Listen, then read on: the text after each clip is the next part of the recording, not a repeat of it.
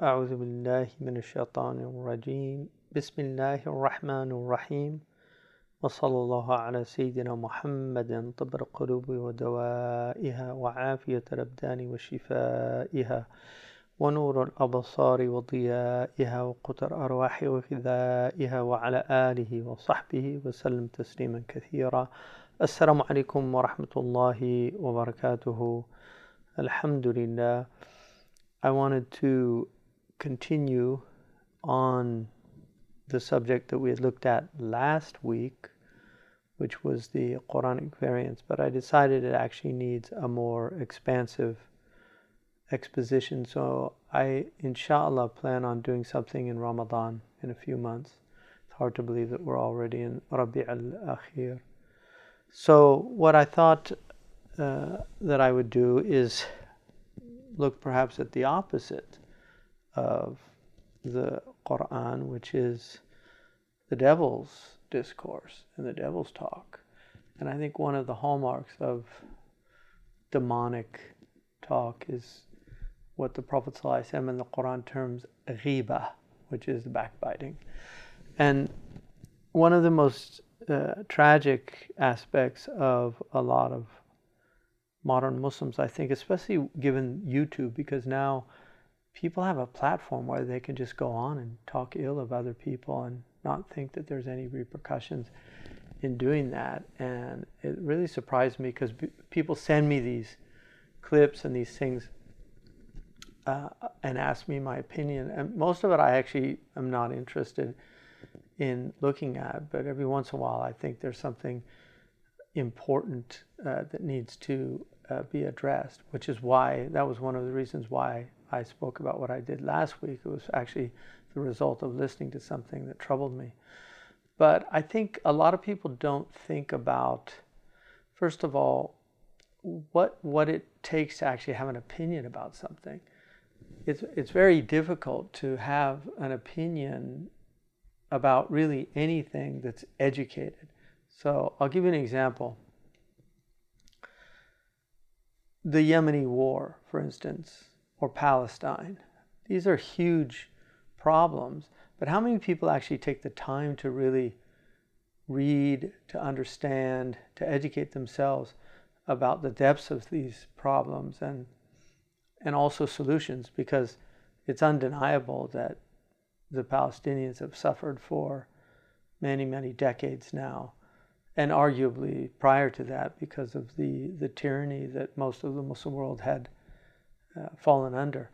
But how many people actually really take the time to understand what happened, how it happened, and where we are now? I don't think there's a lot of people. I think it's very superficial for most people. The same is true, like for the war in Yemen. When, when the war broke out, I got, I think, three books on it. And one of them was called Dancing on the Heads of Snakes a very interesting book written by a former president of Yemen.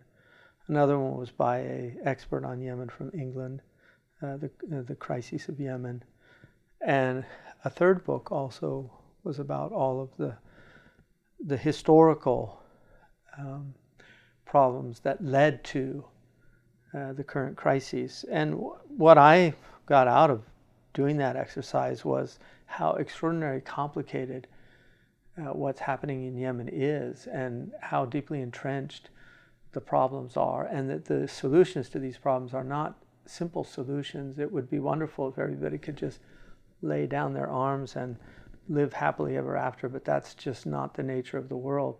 And my point is not about any specific place, although those two places a lot of Muslims have opinions about that I don't really fully believe that they're entitled to having opinions about because they haven't done the work. I mean, I think all of us can agree that uh, the Palestinians have been egregiously wronged. I don't think any anybody who really examines the situation would come to another conclusion. But trying to understand uh, the problems and how we get out of these problems is a completely different uh, problem. So, in any case, one of the, I think, attitudes that a lot of people have is that they can simply just glibly, which is a very interesting word, but they can glibly uh, make statements about people without really having examined the situation. And I think the Quran, it certainly warns us about this. And I saw somebody sent me a clip, and it was two people discussing another person who's a who's a da'iya, and I think that person has a lot of uh, problems in in his um, in his views or opinions on some things, but in other things he's very good. And I think what troubled me about what was sent to me was that there was a kind of mockery, uh, and these people, I think, thought they were doing something really good by pointing out the errors in this other person's uh, discourse. And I think part of the problem is anybody today who's speaking, especially if somebody who speaks long enough and has enough material out there, you're going to find problems. The only, the only one that is ma'soom is the Prophet. Everybody else has uh, mistakes. They have their good deeds and their bad deeds, mahasin and masawi. And so if you go searching for flaws, you're going to find them inevitably. But you have to ask yourself, why am I doing this? What do I want to get out of it? And I personally think one of the most terrifying verses in the Quran in terms of the worldly matters is when Allah subhanahu wa ta'ala says, يا أيها الذين آمنوا لا يسخر قوم من قوم عسى أن يكونوا خيرا منهم ولنساء من نساء عسى أن يكن خيرا منهن Allah subhanahu wa ta'ala says, Let not one people, and it's, it's well known that when you have a nekira, which is qawm here, it's an indefinite, before a negation, uh, it means umum, it's a general. So let not any people mock any other people. Perhaps they're better than they are. And let not any women mock any other women, that perhaps they're better than they are. That's any, that's, that's understood to be any people, like making fun of Christians, making fun of Hindus, making fun of Buddhists. And that is profound cause for pause because it's saying that maybe they're better than you, maybe they're not mocking.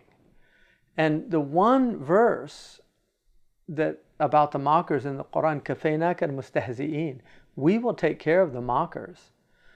The Prophet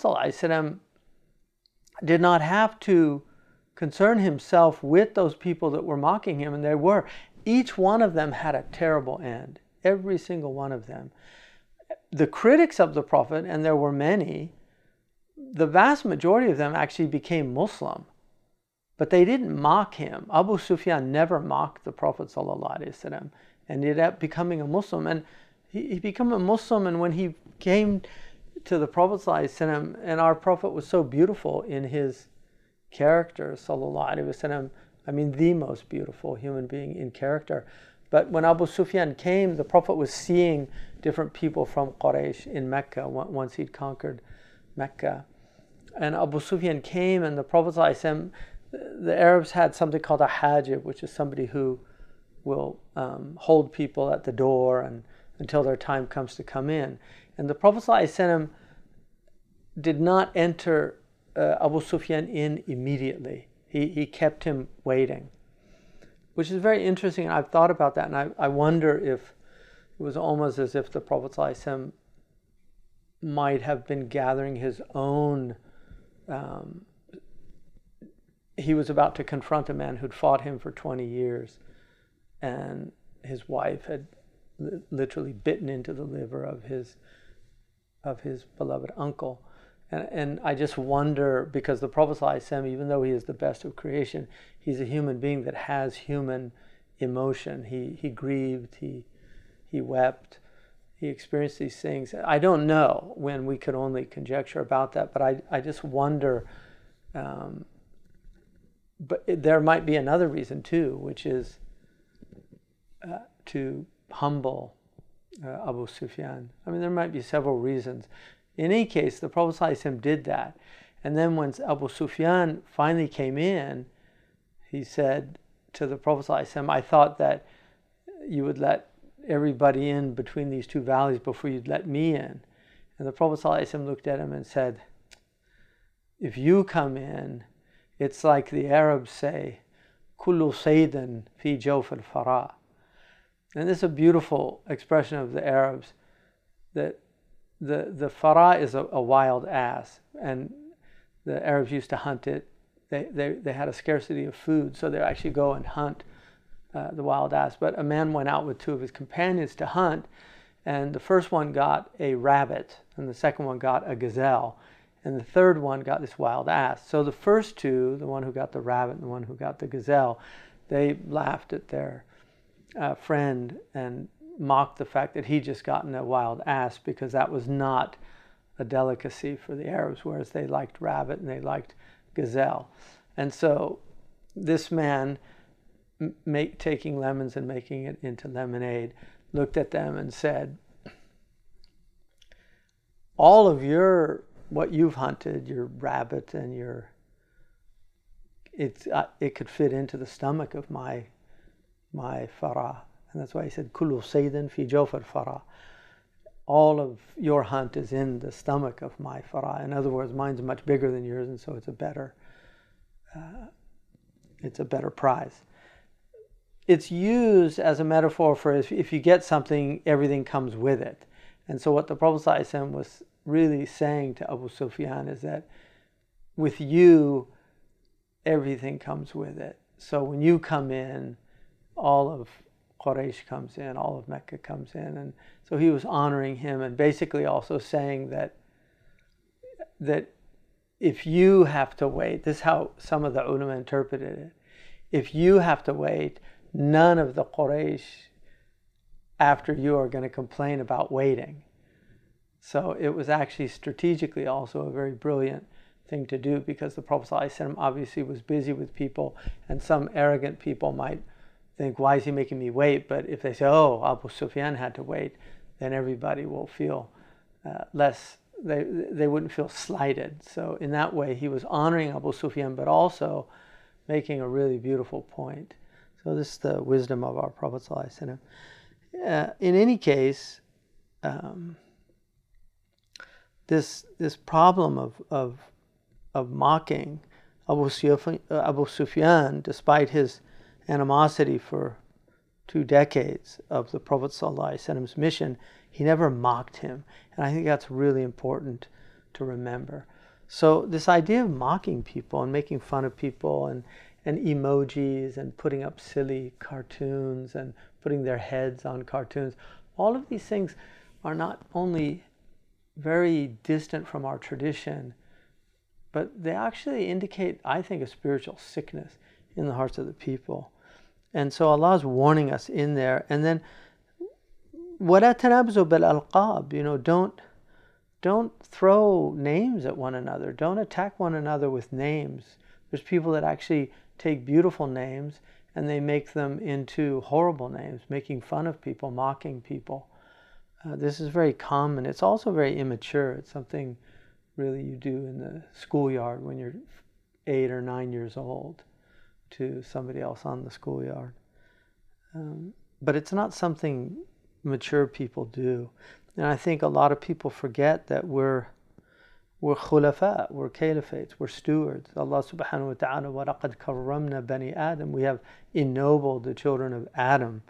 And so then Allah subhanahu wa ta'ala he says, La yaqtab ba'da أيحب أحدكم أن يأكل لحم أخيه ميتا أو ميتا قراءتين فكرهتموه you don't let some of you uh, speak ill of others when they're not there in other words backbite does one of you want to eat the dead flesh of your brother uh, it's as if you're you're you're cannibalizing your brother And so that's something, again, I mean, these verses are very, very terrifying verses for anybody that takes them seriously. Um, and one of the things that Imam uh, Al Mawardi, in, in his extraordinary work, he wrote a book called Adab ad Din wa Dunya. He was a great Shafi'i scholar um, who died in 450 of the Hijrah He wrote a book called the, the Adab, the comportment, the decorum, the courtesies of both religion and, and worldly matters. And in that book, he, he, he, uh, he talks about, um, about this problem. And so when he says, وَلَا يَغْتَبْ بَعْضُكُمْ بَعْضًا أَيُحِبُّ أَحَدُكُمْ أن يأكل لحم أخيه ميتا فكرهتمه أو ميتا. He says, uh, just as carrion is, de- is haram for you, so is the backbiting of a living person. So it's, it's literally like eating dead flesh, but dead flesh of your brother. And uh, he mentions the famous story. It's a weak hadith, but, but it's, it's a very, very uh, troubling story about the two women that fasted and and uh, they began to just backbite against people. And the Prophet ﷺ was told about that. In one riwayah, they actually vomited up flesh and blood, which is, is very weak. In, in, in the stronger riwayah, it says that they, the Prophet ﷺ said they fasted on, on what God has permitted for them but they broke it on what he prohibited to them. So food and drink were permitted, and th- this was a nafila, extra fast. But what was prohibited was the backbiting. And so also the Prophet ﷺ said, من ذب عن لحم أخيه بظهر الغيب كان حقا على الله تعالى أن يحرم لحمه على النار.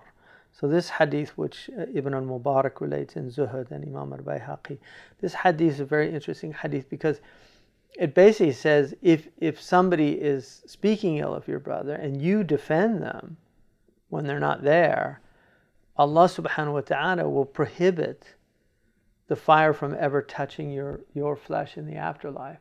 So, so not only not engaging in the ghiba when you hear it, but actually defending the person because they're not there to defend themselves, which is why ghiba is so terrible because the person is not there. And uh, some of them also talk about um, that al ghibatu fakihatun nusak. There's a lot of uh, in in a riwayat and nisa, but you know these are kind of misogynistic traditions that get into our um, our tradition that probably are better not um, better not taught. But in any case, uh, the idea is it's it's something that a lot of uh, people who think they're devotional um, they they begin to um, it's it's like the fruit of, of uh, backbiting becomes like a fruit. It's something that they uh, they they do as a as a um, you know, fruit is something that not everybody had access to. So, uh, and then uh,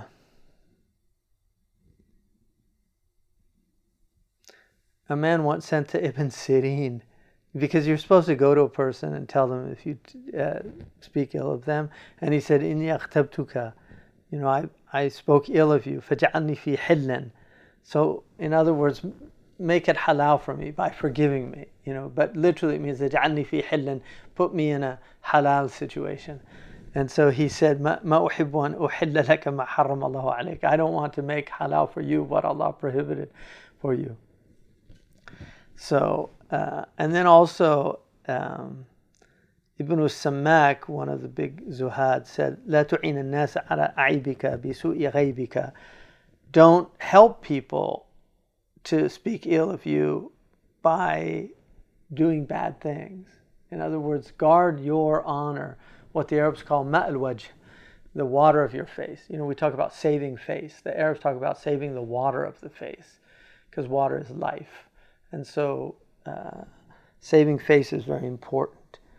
And then uh, also the um, just the the bad character of people who backbite because anybody who backbites to you will generally backbite about you. And that's something it's almost a given.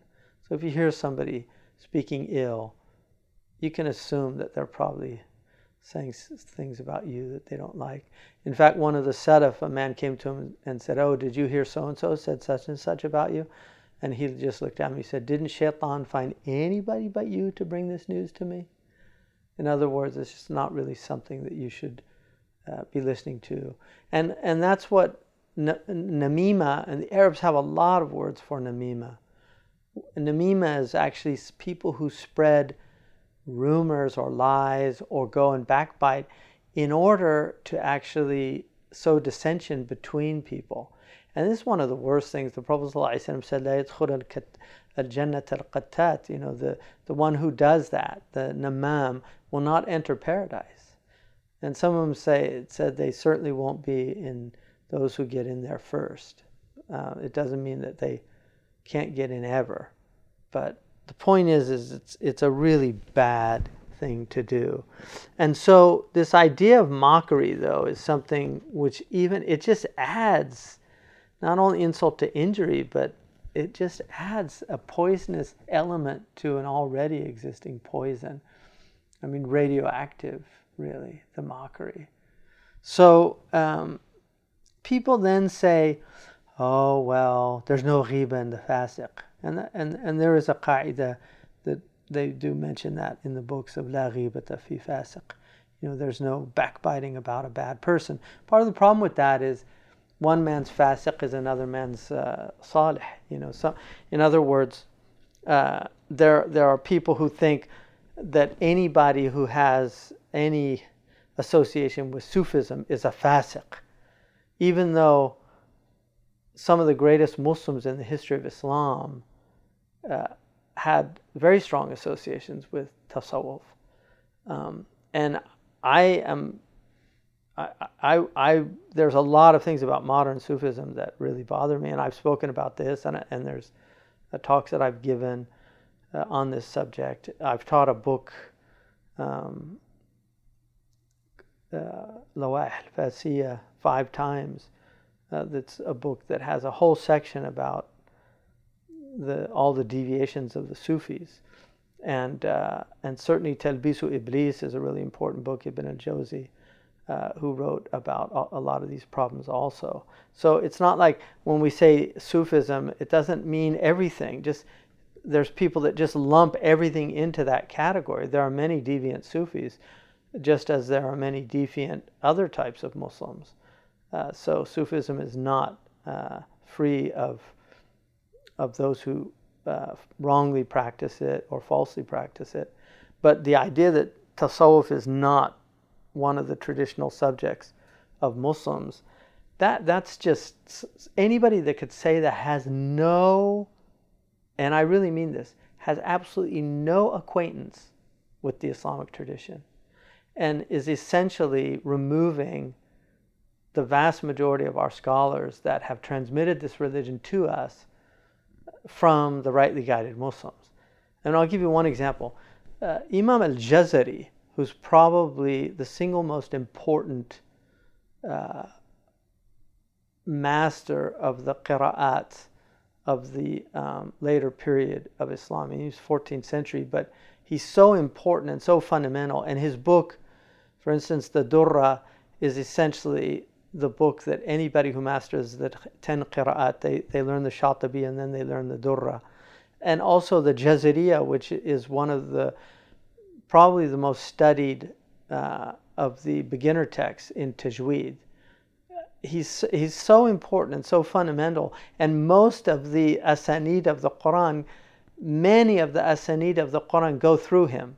So you will find in the asanid of the, of the, of the Quran itself. So anybody who memorized the Quran through isnad very often will have Imam al-Jazari in the Sanad.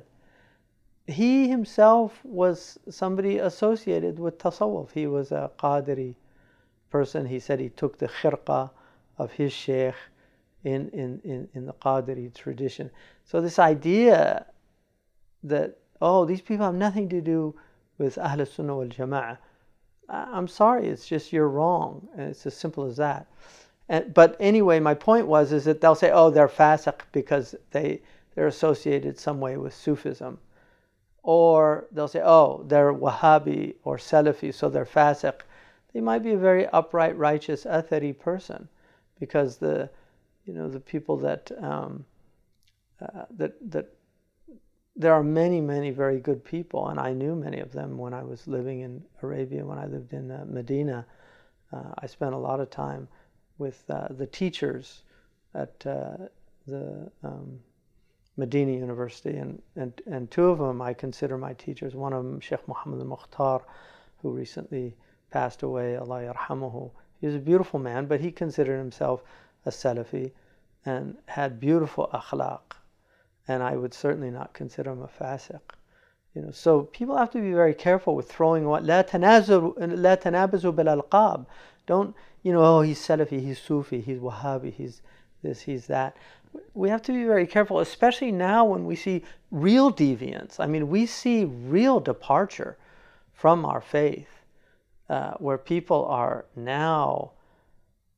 Uh, talking about things that, and accepting things that are ma'loom in a deen daruratan. They are known by every Muslim to be haram, and there are people now uh, arguing that there's nothing wrong with these things. I mean, this is a real problem. So it's one of the things that will just turn people away from the religion when they see oh, all the Muslims do is fight and and uh, attack one another. So so you have to be very careful about that. And just in conclusion about that, you know, la ghiba fi fasiq, that there's no ghiba in a fasiq.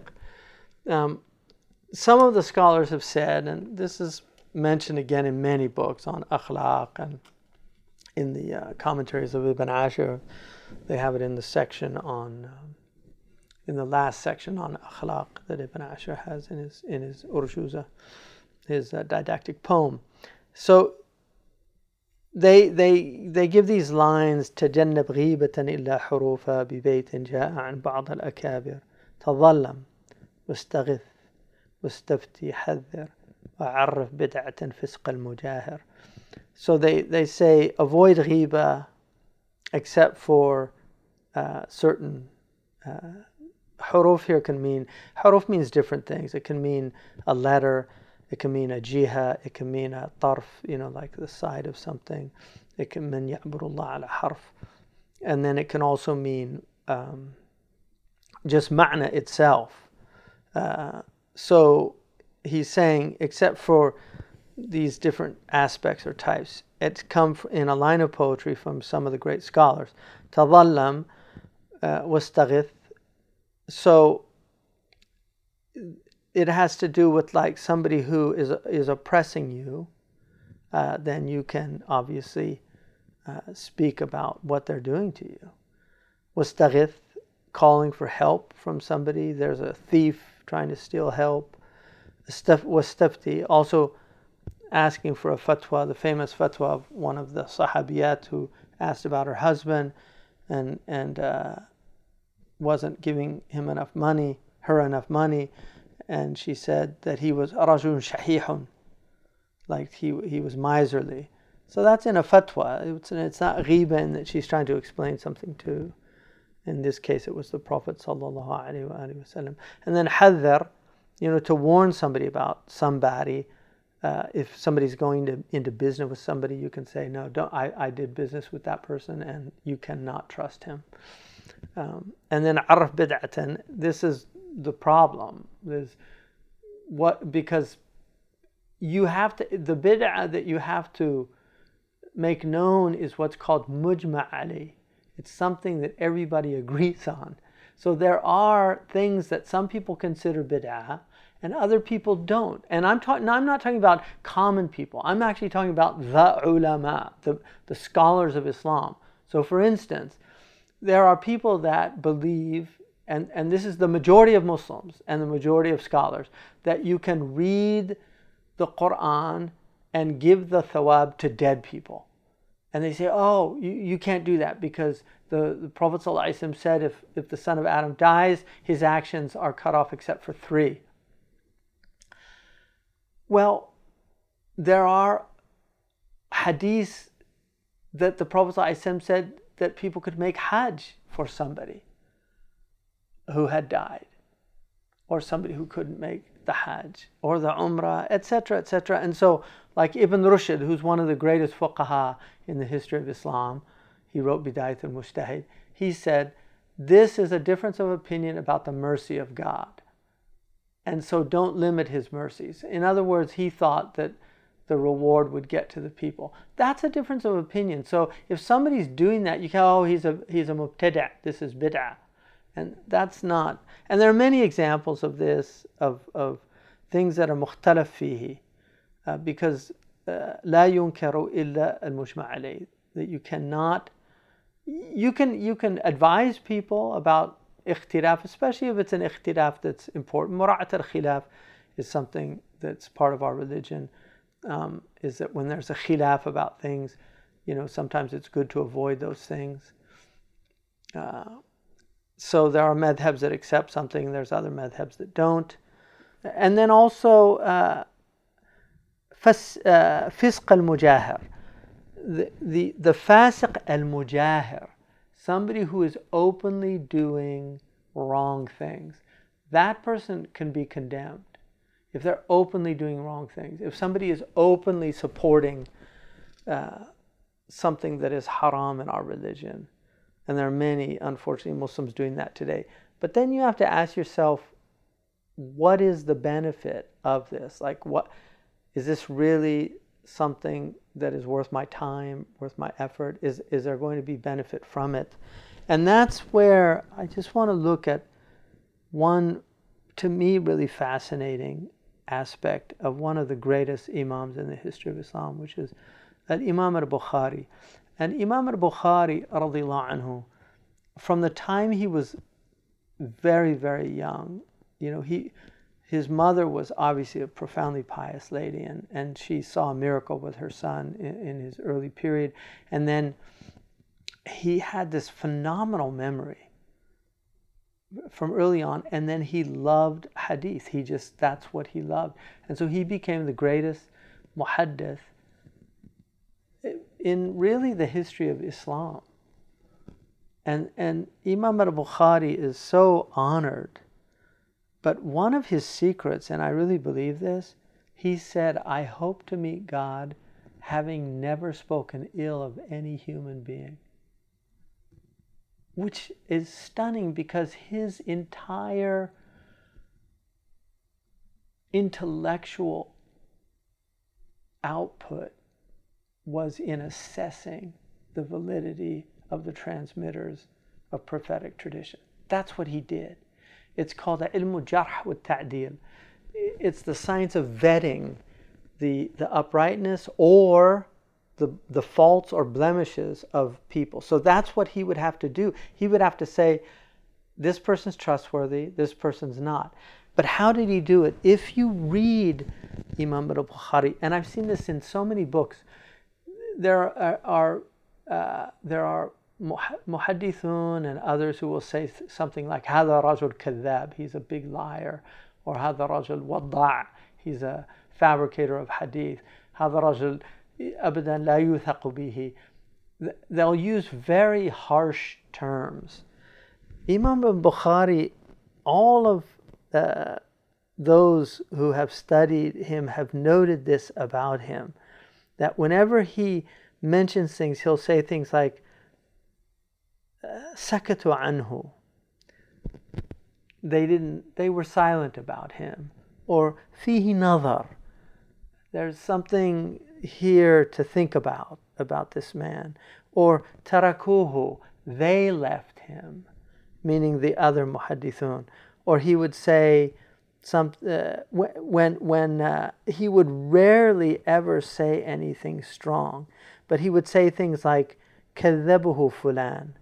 so and so said he that he wasn't truthful, or ramahu fulan, or so and so denounced him, uh, and and and he would very often recite this line of poetry to his uh, companions, his students, and his friends.